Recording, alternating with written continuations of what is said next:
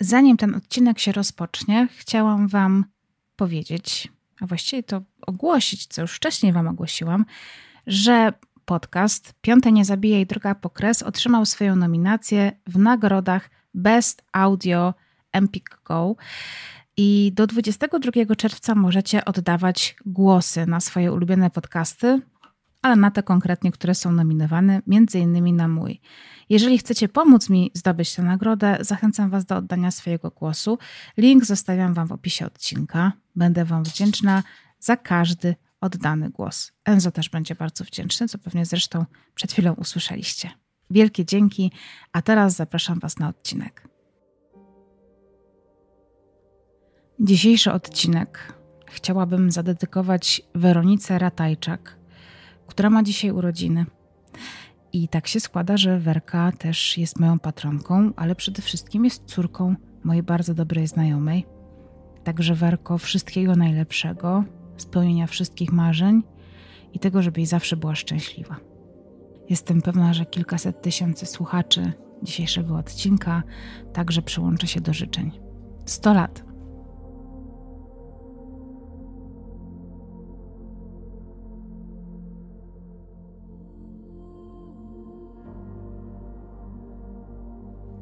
Historia, którą dzisiaj Wam opowiem, jest historią, przyznam szczerze, która nie wychodzi mi z głowy, odkąd o niej usłyszałam. Nawet jeśli śledzicie grupę Piąte Nie Zabijaj, to pewnie mogliście trafić na takie posty, kiedy szukałam jakichś porad, jak dotrzeć do pewnych dokumentów, archiwalnych wydań prasy. No i niestety bez skutku. Dlatego opieram się na, skandal, jednym źródle – ale jest to jedyne dostępne źródło. Jestem niemalże pewna, że wpisując imię i nazwisko ofiary, osoby, które też się z nią kontaktowały, osób, które się z nią też kontaktowały w sieci, no nie znajdziecie praktycznie niczego. Nie ma nawet um, niczego o, o tej strasznej zbrodni. Być może dlatego, że doszło do niej w 1983 roku. I właśnie dzisiaj na tę opowieść o wydającej się banalną, ale w rzeczywistości bardzo skomplikowaną opowieść o śmierci Janiny Kalińskiej Was zapraszam.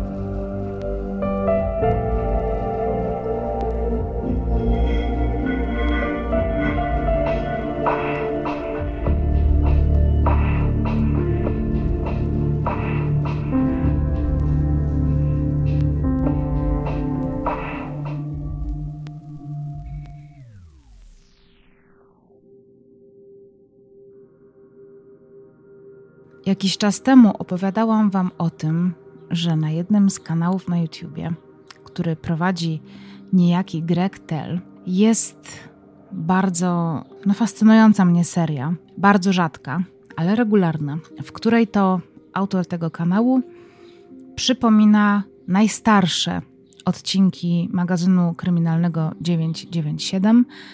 I mówiąc o najstarszych odcinkach, mam na myśli dosłownie pierwsze odcinki tego programu w telewizji kiedykolwiek. I właśnie w jednym z takich pierwszych odcinków, który został wyemitowany w maju 1987 roku, trafiłam na historię zabójstwa Janiny Kalińskiej, mieszkanki Chocianowa, miejscowości położonej wtedy w województwie leknickim, dziś jest to województwo dolnośląskie, której zwłoki odnaleziono dokładnie 12 września 1983 roku w obornikach śląskich. Jeżeli obie te nazwy miejscowości niewiele Wam mówią, to postaram się najpierw umiejscowić je na mapie Polski. Więc mamy Wrocław na zachodzie Polski I na zachód od Wrocławia najpierw znajdują się i troszeczkę na północ oborniki śląskie w odległości około 34 km od Wrocławia.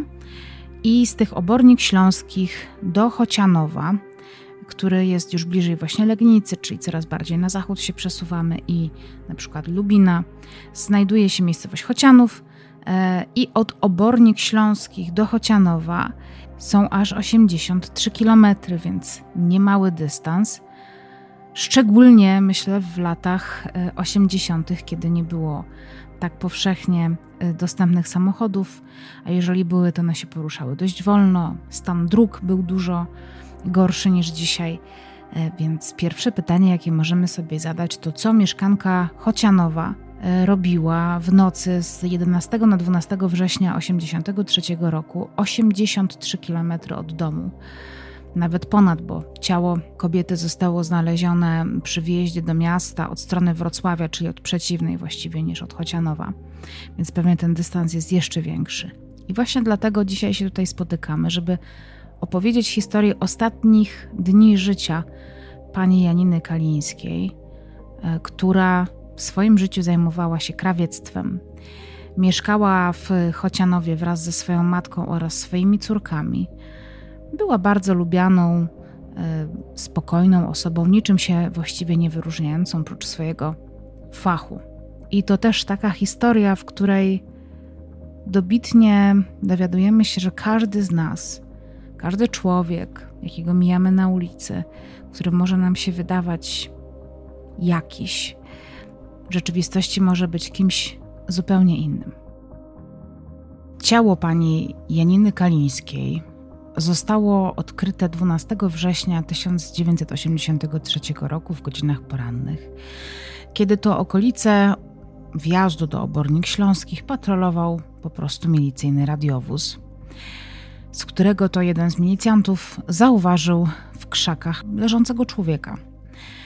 Kiedy podjechali bliżej i zobaczyli, że leży kobieta, podeszli do niej, no i okazało się, że niestety ta osoba już nie żyje. Wezwany na miejsce lekarz stwierdza zgon, do którego doszło najprawdopodobniej kilkanaście godzin wcześniej. To były godziny poranne, więc wskazywało na to, że do tego zgonu mogło dojść w nocy. Przy ciele tej kobiety nie ma żadnych dokumentów, niczego, co potwierdzałoby jej tożsamość, ale na pierwszy rzut oka milicjanci oraz lekarz na miejscu orzekli, że ofiarą jest około 50-letnia kobieta, przy której z kolei znaleziono dwa złote łańcuszki, czy łańcuszki koloru żółtego, jak to określano w magazynie 997. Podejrzewam, że na przykład mógł to być tombak albo jakieś pozłacane srebro, więc początkowo myślano, że po prostu zostały one zerwane y, z jej y, szyi, podczas napadu, no bo widać było od razu, że coś tam się musiało dziać, że to ciało jest um, w takim stanie, w którym nie znajdują się osoby, które na przykład nagle upadają na ulicy e, w wyniku jakiegoś, nie wiem, udaru czy, czy ataku padaczki, który źle się skończył. Tutaj nie można było wykluczyć udziału osób trzecich, to z pewnością. Tym bardziej, że miejsce, w którym znaleziono ciało, było przy drodze, ale było dość e, daleko od niej. W sensie nie można było tak na przykład założyć, że ktoś sobie szedł drogą i upadł, i to było to miejsce upadku. E, wyglądało to tak, jakby ktoś zboczył z trasy, wszedł trochę w krzaki i tam dopiero coś się wydarzyło. Ale co najważniejsze, to miejsce odnalezienia tych zwłok jeżeli doszło do zabójstwa, nie mogło być miejscem zabójstwa, ponieważ nie było tam żadnych śladów, które by na to wskazywały. Żadnych. Nie było krwi, nie było śladów ciągnięcia, nie było śladów walki, takiej, wiecie, odgniecionej roślinności. A mówimy tutaj o 12 września, czyli sam początek września, znaczy no, powiedzmy połowa, ale to wciąż jest lato. Bywa wtedy niesamowicie gorąco, a na pewno jest mnóstwo roślinności. To jest tak jak czerwiec, jak lipiec czy sierpień.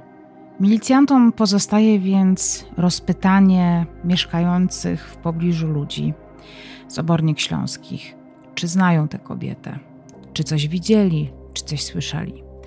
Świadków tego zdarzenia nie udało się znaleźć, ale co więcej, w obornikach śląskich zostaje przepytanych mnóstwo osób na dworcu, w sklepach, w zakładach pracy, w ośrodku zdrowia. Nikt nie kojarzy takiej kobiety. Najbliższe godziny więc śledczy poświęcają na to, żeby ustalić tożsamość ofiary. I najprawdopodobniej dzieje się to w ciągu najbliższych 48 godzin, czyli dość szybko. A to dlatego, że i tutaj właśnie mam czarną dziurę, mogę się tylko domyślać. Najprawdopodobniej dlatego, że we Wrocławiu, a zaraz Wam powiem dlaczego tak mi się wydaje, zgłoszono zaginięcie Janiny Kalińskiej. I wydaje mi się, że jest to najbardziej prawdopodobny trop, ponieważ to śledztwo bardzo szybko przejmuje pan Janusz Dudkiewicz, który pracował właśnie w Komendzie Wojewódzkiej Milicji Obywatelskiej we Wrocławiu. Był znakomitym śledczym, więc podejrzewam, że fakt, że zajął się tym zabójstwem ktoś od razu z województwa, mogło świadczyć o tym, że ostatnie ustalone e, miejsce pobytu e, pani Janiny miało miejsce we Wrocławiu. Śledczym więc pozostało prześledzić ostatnie godziny życia Janiny. Ten zegar pani Janiny, zegar życia, zaczął odliczać w dół dokładnie 10 września, dwa dni przed odnalezieniem zwłok. W okolicach 15.30 na dworcu PKS we Wrocławiu, gdzie wysiadła ze swojego e, autobusu, który przywiózł ją do Wrocławia, właśnie z Chocianowa. Była umówiona ze swoją kuzynką Zofią. Zofia pracowała na ulicy Koreańskiej we Wrocławiu, tam w jakimś przedsiębiorstwie czy zakładzie pracy. Mm, I tutaj znowu kłania się nasz zawód, który już właściwie wyginął, wymarł, e, a o którym też wcześniej opowiadałam Wam w innej sprawie e, pod tytułem Na korzyść oskarżonego, e, czyli była telefonistką, pracowała na centrali telefonicznej takiego zakładu pracy. Janina, kiedy udawała się do Wrocławia, a robiła to dość często, bo mniej więcej raz w miesiącu, nawet czasami częściej, to właśnie przyjeżdżała do tej swojej kuzynki Zofii, która nie tylko pracowała na ulicy Koreańskiej, ale w tym samym budynku e, też mieściło się jej mieszkanie, prawdopodobnie służbowe, tak to, tak to rozumiem. E, I właśnie w okolicach tej 15.30 Pani Janina dzwoni do Zofii, informuje ją, że przyjechała i że kieruje się do jej zakładu pracy, tam zostawi swój bagaż i będzie musiała wyjść, ale potem spotkają się wieczorem. Zofia oczywiście się zgadza, nie ma nic przeciwko, zresztą była uprzedzona o wizycie swojej kuzynki. E, no i kiedy godzinę później pani Janina dociera na miejsce, to robi tak, jak powiedziała, zostawia swoje rzeczy i mówi, że musi pędzić na spotkanie, że jest umówiona, że już zaraz będzie spóźniona e, i że będzie w domu wieczorem i wtedy sobie dopiero e, porozmawiają. Czego jednak Zofia nie wie, i nie wie tego nikt, kto zna panią Janinę, to to, że o 18 w samym centrum Wrocławia, w hotelu Monopol, jest umówiona z Janem, z Janem Karolakiem, z którym spotyka się już od wielu lat. Dzisiaj powiedzielibyśmy, że jest to jej partner. Wtedy nazywano taką osobę kochankiem. E, ja mam trochę, ja się trochę wzbraniam, żeby mówić o, o, kochanku, ponieważ nie wiem, co tych dwoje łączyło, a z racji tego, że wiem, e, bo to jest wiedza powszechna, że za każdym razem, kiedy pani Janina przyjeżdżała do Wrocławia, to nocowała u kuzynki, a czas z Janem Karolakiem e, spędzała zawsze w restauracji, na dancingach, no to nie wiemy tak naprawdę, co się między tym dwojgiem działo. Do tego wszystkiego właśnie były potrzebne pani Janinie te wyjazdy do Wrocławia pod przykrywką odwiedzin u, u swojej młodszej kuzynki.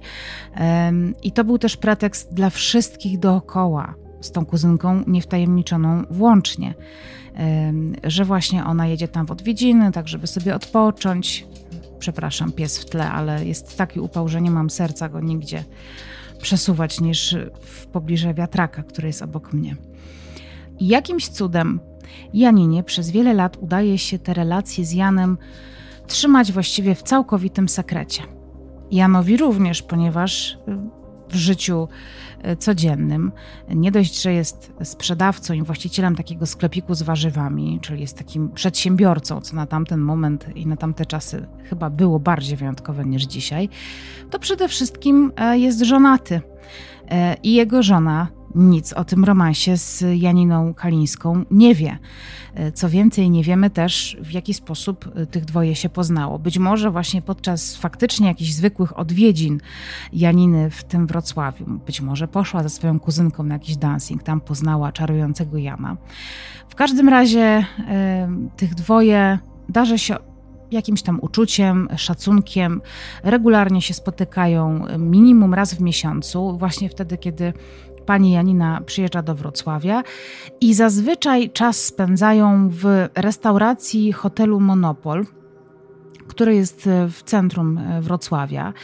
Tam jedzą kolację, piją jakiś tam alkohol, tańczą na dancingu, a później e, pan Jan odwozi panią Janinę na ulicę Koreańską do tej y, kuzynki, z którą ona mieszka, ale też robi to w tak dyskretny sposób, że ta kuzynka się nigdy nie orientuje, co tak naprawdę Janina robi. Chociaż myślę, że może się domyślać, no bo jednak przyjeżdżasz do kogoś w odwiedziny, a znikasz na pół wieczoru i wracasz dopiero wieczorem.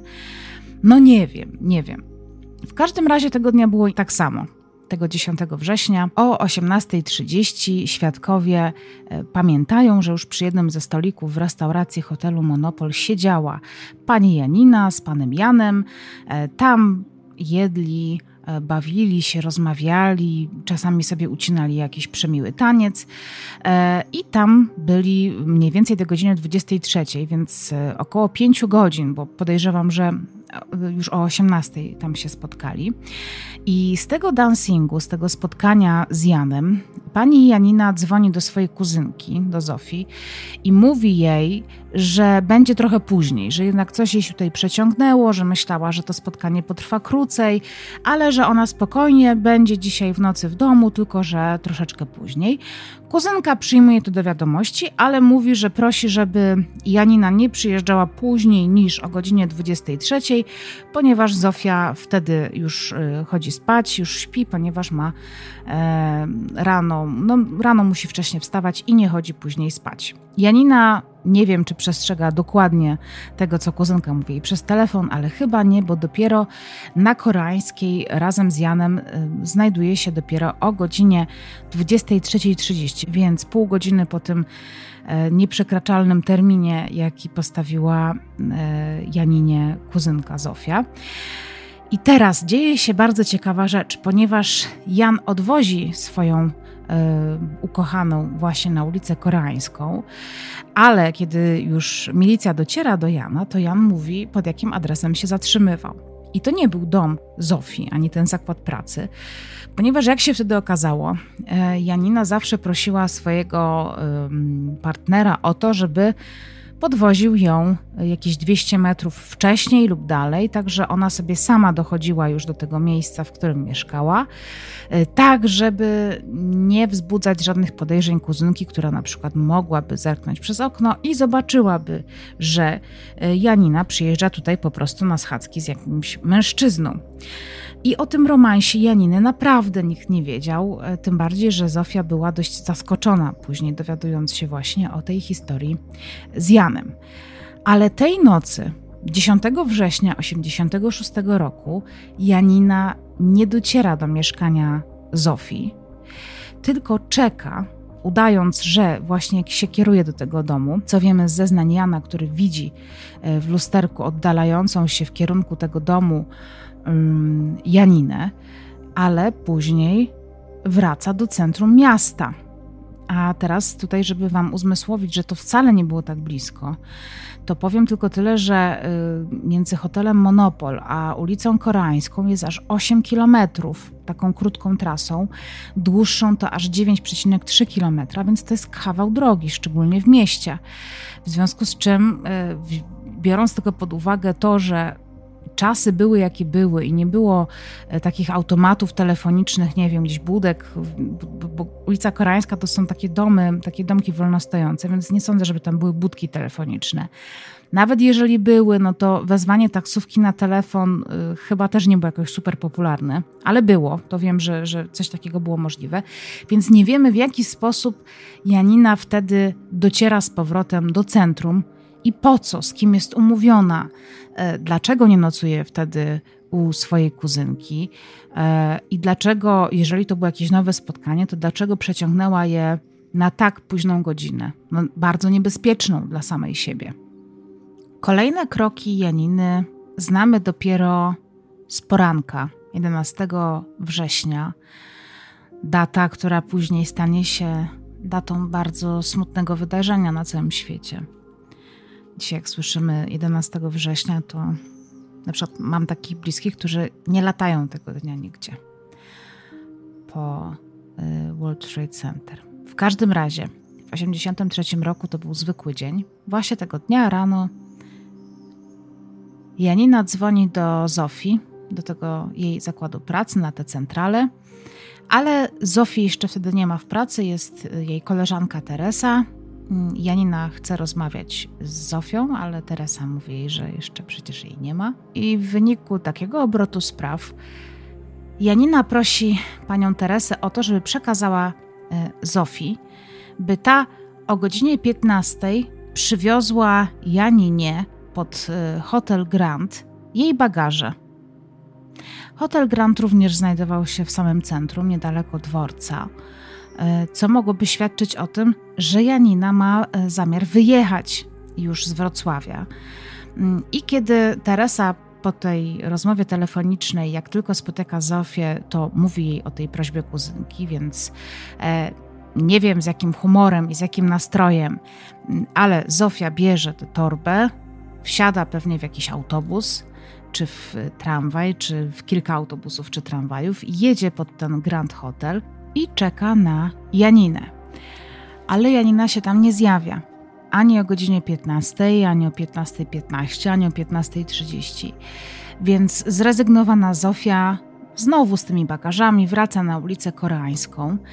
E, domyślam się, że ten dojazd zajmował jej dużo dłużej niż moglibyśmy przypuszczać, niż pewnie przypuszczała Janina, która o 16 dzwoni znowu do Teresy, czyli do tego zakładu pracy Zofii. Znowu tam prosi do telefonu Zofię, więc nie wiem, czy zakładała, że Zofia nie czekała tak długo, czy że w ogóle nie przyszła. I prosi, by przekazać jej informację, że e, Janina bardzo ją przeprasza, że się nie pojawiła, ale miała bardzo ważne spotkanie e, i że nie mogła być pod tym grandem. I już nie mówi nic o tych bagażach. E, natomiast z tego telefonu Mm, pani Teresa, która rozmawia wtedy z y, Janiną, e, słyszy odgłosy dworca, które gdzieś tam w tle słychać, więc domyśla się, że kobieta po prostu dzwoni z tego dworca, że już wyjeżdża, że już olewa te bagaże, ale oprócz tego, że słyszy te odgłosy dworca, to słyszy, że przy Janinie stoi mężczyzna, z którym ona w trakcie tej rozmowy telefonicznej rozmawia, czy się w jakiś sposób porozumiewa, czy ten mężczyzna daje jej znać, e, co tam powiedzieć. Wiecie, czasami tak jest, powiedz jeszcze to, albo zapytaj jeszcze o to i tak dalej. Więc takie właśnie odgłosy, głos jakiegoś mężczyzny słyszy pani Teresa, o czym dowiadujemy się dopiero po śmierci Janiny, ponieważ to jest ostatni moment, kiedy Janina jest widziana przez kogoś, kogo zna, przez kogoś bliskiego w miarę. E, jest to ostatnia taka zweryfikowana jej obecność gdziekolwiek. Do całej reszty informacji docieramy dopiero dużo później, bo w toku śledztwa. Kapitan Dudkiewicz zaczyna sprawdzać wszystkie hotele i restauracje we Wrocławiu, ponieważ wydaje mu się, że to jest najbardziej prawdopodobne miejsce, do którego mogłaby się udać niemieszkająca we Wrocławiu samotna kobieta. No i okazuje się, że to jest strzał w dziesiątkę, ponieważ od razu trafia na trop Janiny, po pierwsze w hotelu Monopol, a potem w hotelu europejskim bo to właśnie 11 września tam się zameldowała. Kiedy konfrontuje, a właściwie to przesłuchuje mm, recepcjonistkę z tego hotelu europejskiego, który e, znajduje się około kilometra od dworca PKP. Pieszo to jest dystans, który możemy pokonać w 12-15 minut, w zależności od tego, jakie mamy tempo, jakie obuwie.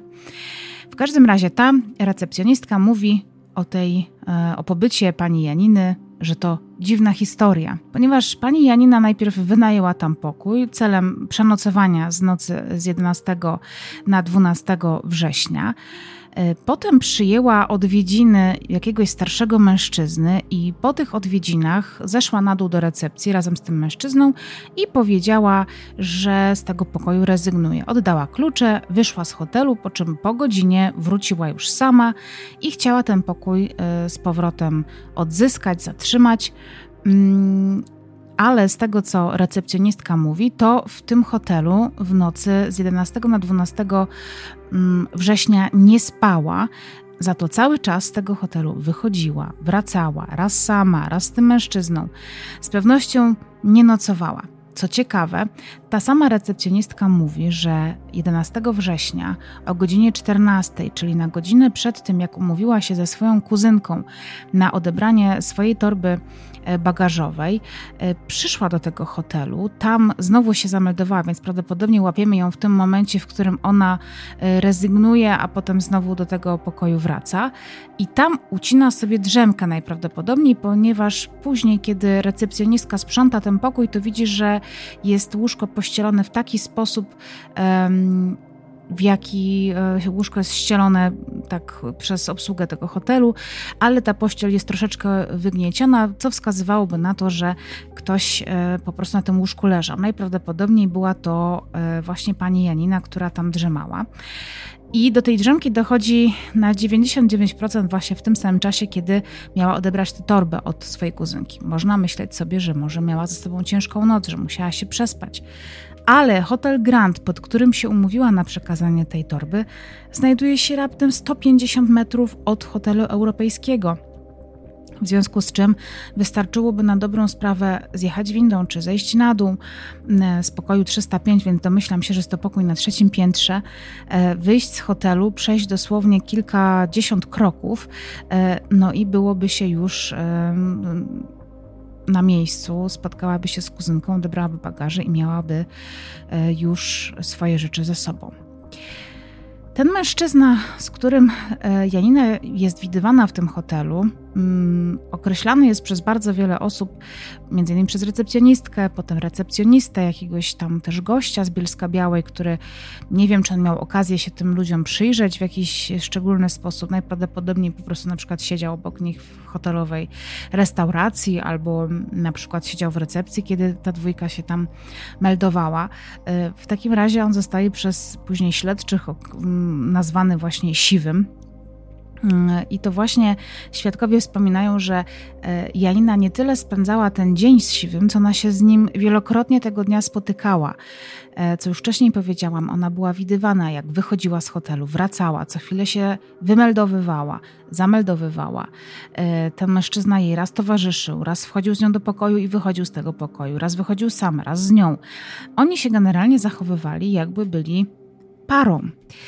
I do takiej bardzo ciekawej sytuacji mm, dochodzi po pierwsze, kiedy e, tych dwoje wychodzi z hotelu razem. Najprawdopodobniej właśnie po tej wizycie, kiedy Janina rezygnuje znowu z noclegu, e, idą na dworzec PKP. Stamtąd najprawdopodobniej właśnie Janina dzwoni do swojej kuzynki Zofii i informuje ją o tym, e, prosi ją właściwie o to, żeby ta przyniosła jej te rzeczy. Mm, więc jest to wciąż przed 14. Y, I tam też na dworcu są widziani, y, kiedy siedzą w kawiarni, przez jednego z mężczyzn. To oczywiście się dowiadujemy dopiero później, kiedy poli- mm, przepraszam, milicja sprawdza te ślady. Ale do tej ciekawej sytuacji dochodzi też o godzinie 22.30, czyli to już jest po tym, kiedy Janina znowu wraca do hotelu sama, znowu się tam zameldowuje, ucina sobie drzemkę, w tym samym czasie, kiedy 150 metrów dalej jest jej kuzynka z rzeczami, nie spotyka się z nią, potem znowu o tej 16 dzwoni e, i to chyba znowu z dworca dzwoni, więc to jest też bardzo dziwne, że idzie znowu te 15 e, tam minut spacerem, bo wtedy jest słyszany ten mężczyzna na dworcu przez panią Teresę, czyli tą zastępczynię Zofii, czy tam zmienniczkę. Wraca znowu do hotelu, gdzie już zostaje sama i tam prawdopodobnie odpoczywa. I w tym hotelu europejskim o 22.30 przychodzi, a właściwie to pojawia się znowu siwy, który chce wejść e, sobie do hotelu tak po prostu z ulicy, ale zostaje zatrzymany przez recepcjonistkę, która akurat spędza sobie tam e, czas z jednym z gości, w sensie on tam przychodzi do palarni, pali papierosy i y, mężczyzna zostaje zatrzymany przez tę recepcjonistkę i mówi, że on tylko chce odwiedzić panią z pokoju 305, która tutaj mieszka, ale recepcjonistka mówi mu, że odwiedziny już się skończyły że były do 22 i że w ogóle nie ma opcji, żeby ten mężczyzna tam wszedł. Próbuje ją tam udobruchać, mówi, że przecież tutaj był, że przecież spędzali razem czas, ale recepcjonistka pozostaje niewzruszona. E, mężczyzna już kieruje się do wyjścia, kiedy wpada na pomysł, że poprosi tego gościa, który siedzi w recepcji i rozmawia razem z recepcjonistką, że poprosi go o to, żeby skoro on jest zameldowany w tym hotelu i może się po nim poruszać swobodnie, żeby poszedł do tego pokoju 305 i poprosił, żeby Janina zeszła na dół. I tak się dzieje. Janina w pełni ubrana, e, nie wyglądała na osobę, która akurat sobie spała, czy, czy tam, nie wiem, zażywała już jakiejś takiej kąpieli wieczornej. Po prostu była w takich dziennych, eleganckich ubraniach, w których się poruszała zresztą przez cały czas. Pamiętajmy o tym, że ona nie miała swojego bagażu, więc też nie za bardzo miała się w co przebrać. E, schodzi na dół Janina, jak gdyby nigdy nic, oddaje klucz i mówi, że rezygnuje z tego noclegu, w związku z czym finalnie Janina nie nocuje kompletnie w tym hotelu europejskim, mimo że tam cały dzień się przez ten hotel przewija. E, I to jest ostatni raz, kiedy Janina jest widziana w towarzystwie kogokolwiek. To jest ostatni trop. E, kapitan Dudkiewicz postanawia też e, wystosować jakieś apele w prasie o to, żeby zgłaszali się świadkowie, którzy być może widzieli, co się stało z Janiną, którzy widzieli, gdzie ona pojechała, co robiła, z kim jeszcze była widziana tamtego wieczoru. E, I po tych publikacjach zgłasza się na milicję taksówkarz, który, jak się okazuje, zabrał e, właśnie w nocy 11 e, września w okolicach godziny 22.40, 23 Janinę wraz z jakimś mężczyzną, który był siwy i pasował do tego wcześniejszego rysopisu spod opery wrocławskiej. Opera wrocławska, podobnie jak Hotel Grand, od hotelu europejskiego znajduje się w odległości około 150 metrów. Mm, I para wsiada do tego e, samochodu i prosi mężczyzna o to, żeby pokierować się e, na wylotówkę mm, z Wrocławia do Obornik Śląski. I w tej taksówce, po pierwsze, Janina i Siwy e, sprawiają wrażenie że się dobrze znają, siedzą objęci. E, taksówkarz jest przez moment przekonany, że to jest po prostu para, czy przez moment, no do momentu, w którym się nagle nie okazuje, że prawdopodobnie finał tej historii był inny niż mógłby się spodziewać. Natomiast w tej taksówce dochodzi do bardzo dziwnej rozmowy, e, ponieważ e, mężczyzna, ten siwy, pyta taksówkarza, czy on się nie boi jeździć taksówką. No i ten taksówkarz taki rozweselony mówi, że nie, no pana to się nie boję. Na co Siwy odpowiada, że nigdy nie wiadomo z kim się jedzie i że pozory mogą mylić. I tak w takiej oto miłej, tutaj robię cudzysłów, atmosferze dojeżdżają te 30 kilka kilometrów za Wrocław pod oborniki śląskie i właściwie na granicy miasta zatrzymują się y, przy torach kolejowych i tam kończy się ten kurs I to jest już autentycznie ostatni e, człowiek, o jakim wiemy, który widział Janinę Kalińską, która w ciągu najbliższych minut czy godzin musiała stracić życie, ponieważ e, mniej więcej właśnie na tamten moment ustalono, oszacowano godzinę jej śmierci. I to właśnie mm, mniej więcej w okolicach tego miejsca, gdzie zostało znalezione jej ciało, tam skończył się ten kurs, w związku z czym z dużym prawdopodobieństwem możemy przypuszczać, że e, sprawcą tego zabójstwa jest ten tajemniczy towarzysz, ten siwy. E, Janina, co już wiemy później z badań, e, zostaje zamordowana na skutek, czy pozbawiona życia na skutek uduszenia jakimś twardym przedmiotem Milicjanci ustalają, czy śledczy ustalają, że najprawdopodobniej była to jakaś gałąź, czy, czy duży kijek, którym e, do tego uduszenia doszło. E, te złote łańcuszki, które znajdowały się e, wokół jej głowy, gdzieś tam zostały zerwane z jej szyi, to były łańcuszki, których ona nie nosiła nigdy wcześniej i nikt z jej bliskich, córek, matka, czy tam kuzynka, czy jacyś znajomi, no nie widzieli u niej wcześniej. Ale o tych łańcuszkach opowiem Wam za chwilę, bo z nimi wiąże się hipoteza śledcza. Natomiast na tym miejscu zbrodni, oprócz tych łańcuszków zerwanych z szyi, została znaleziona także czapka. E, należąca najprawdopodobniej do sprawcy, ponieważ w tej czapce e, widziała e, tego mężczyznę recepcjonistka z hotelu europejskiego, nazywając ją cyklistówką. To jest taki coś w rodzaju kaszkietu, takie, takiej czapki z daszkiem. Mi się to trochę kojarzy z taką też czapką policyjną, czy taką jak listonosze mieli. W każdym razie taka czapka z daszkiem, e, ewidentnie noszą ją emeryci. Nawet dzisiaj się takie czapki spotyka. No i okazuje się, że ta czapka to nie była y, czapka jakiejś masowej produkcji, tylko została wyprodukowana w jakimś małym zakładzie takim czapkarskim w Bydgoszczy u pana Henryka Bociana.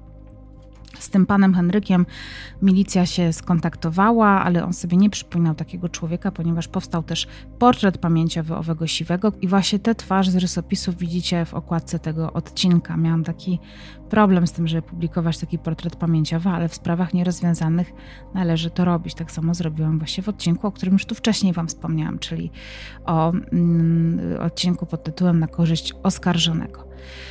E, te wszystkie ustalenia pozwoliły śledczym e, postawić hipotezę związaną właśnie z tym życiem Janiny, o którym mało kto wiedział, ponieważ Janina oprócz tego, że była krawcową i wiodła takie spokojne życie gospodyni, pani domu, matki, córki opiekującej się starszą matką, to była też osobą, która lubiła handlować i robić różnego rodzaju interesy. Grono jej znajomych obejmowało też takie osoby, które zajmowały się przemytem, zajmowały się lichwą, robiły różnego rodzaju interesy na pograniczu legalności i prawa. E, I w ostatnim czasie Mm, do czego doszli śledczy, y, Janina Kalińska zajmowała się też sprzedażą, a właśnie tu skupem złota, które wówczas, podobnie jak dolary, były dość sporą inwestycją, lokatą kapitału, bo się tego słowa mi brakowało. Postawiono taką hipotezę, y, że Janina otrzymała od tego owego siwego, brzydkie zdanie, przepraszam, y, jakąś propozycję kupienia właśnie złota, jakiejś większej ilości złota. Stąd nagle znalazły się przy niej te dwa łańcuszki. Być może, że mężczyzna jej dał e, te łańcuszki wcześniej w hotelu, jakoś ją tam bajerował, e, próbował e, właśnie jej to sprzedać, ponieważ one były zerwane z jej szyi, w związku z czym musiało dojść do jakiegoś momentu, w którym ona te łańcuszki założyła na siebie. Ja sobie myślę, że mogło to być na przykład podczas właśnie jazdy taksówką, taka nie, filmowa scena takiego dobierania się do siebie w taksówce, ale nie wiem. Jednak mówimy o innych latach, e, obyczajowości tamtych lat i też mówimy o 50-letniej kobiecie. Ja tak zakładam, że ma 50 lat, bo tak został oszacowany jej wiek, natomiast nawet nie wiem, ile pani Janina w tamtym momencie śmierci miała lat. Ale to nie zostało zdementowane, więc e, raczej się trzymam tej wersji.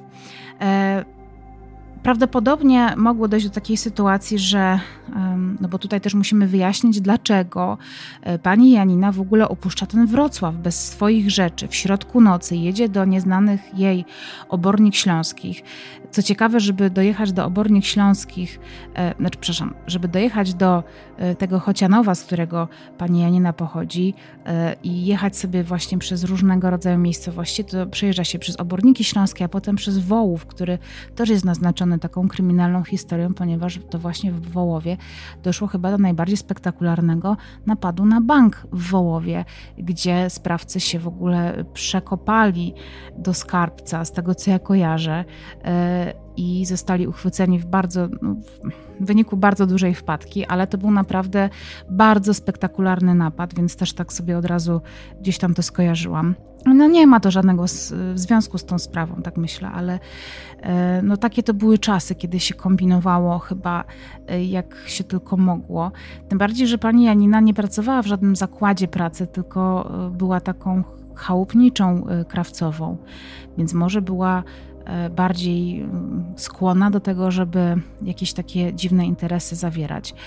E, śledczy postawili właśnie taką hipotezę, że pani Janina miała tej nocy dobić targu, co mogłoby świadczyć o tym, że te negocjacje czy jakieś pertraktacje już trwają od doby, ponieważ to właśnie z nocy, w nocy z 10 na 11 września pani Janina zostaje odwieziona na koreańską przez swojego partnera, czy tam kochanka, jak to woli, pana Jana. Y, Jan ją tam zostawia, liczy chyba na to, że oni się jeszcze w ogóle będą spotykać, ponieważ wie, że ona tam zostaje na weekend. Tymczasem ona już wtedy znika. Nie wiadomo, czy jest umówiona celowo, no bo jeżeli jest umówiona w centrum z kimś innym, to łatwiej by jej było przecież w tym centrum pozostać, bawiąc się w tym hotelu Monopol razem z panem Janem. No ale może chciała zachowywać jakiekolwiek pozory, ale może dała znać, żeby ktoś na nią czekał na tej koreańskiej tamtego wieczora e, bo nie wiemy, co robiła w nocy z 10 na 11 września, nie wiemy, gdzie ona nocowała. Mogła się szwendać gdzieś na przykład po tym Wrocławiu. Noce jeszcze były ciepłe. Y, kto wie, czy może właśnie dlatego ta drzemka o 14, 11 września nie była taka kluczowa, bo może po prostu pani Janina była szalenie zmęczona, bo na przykład przez dobę nie zmrużyła oka.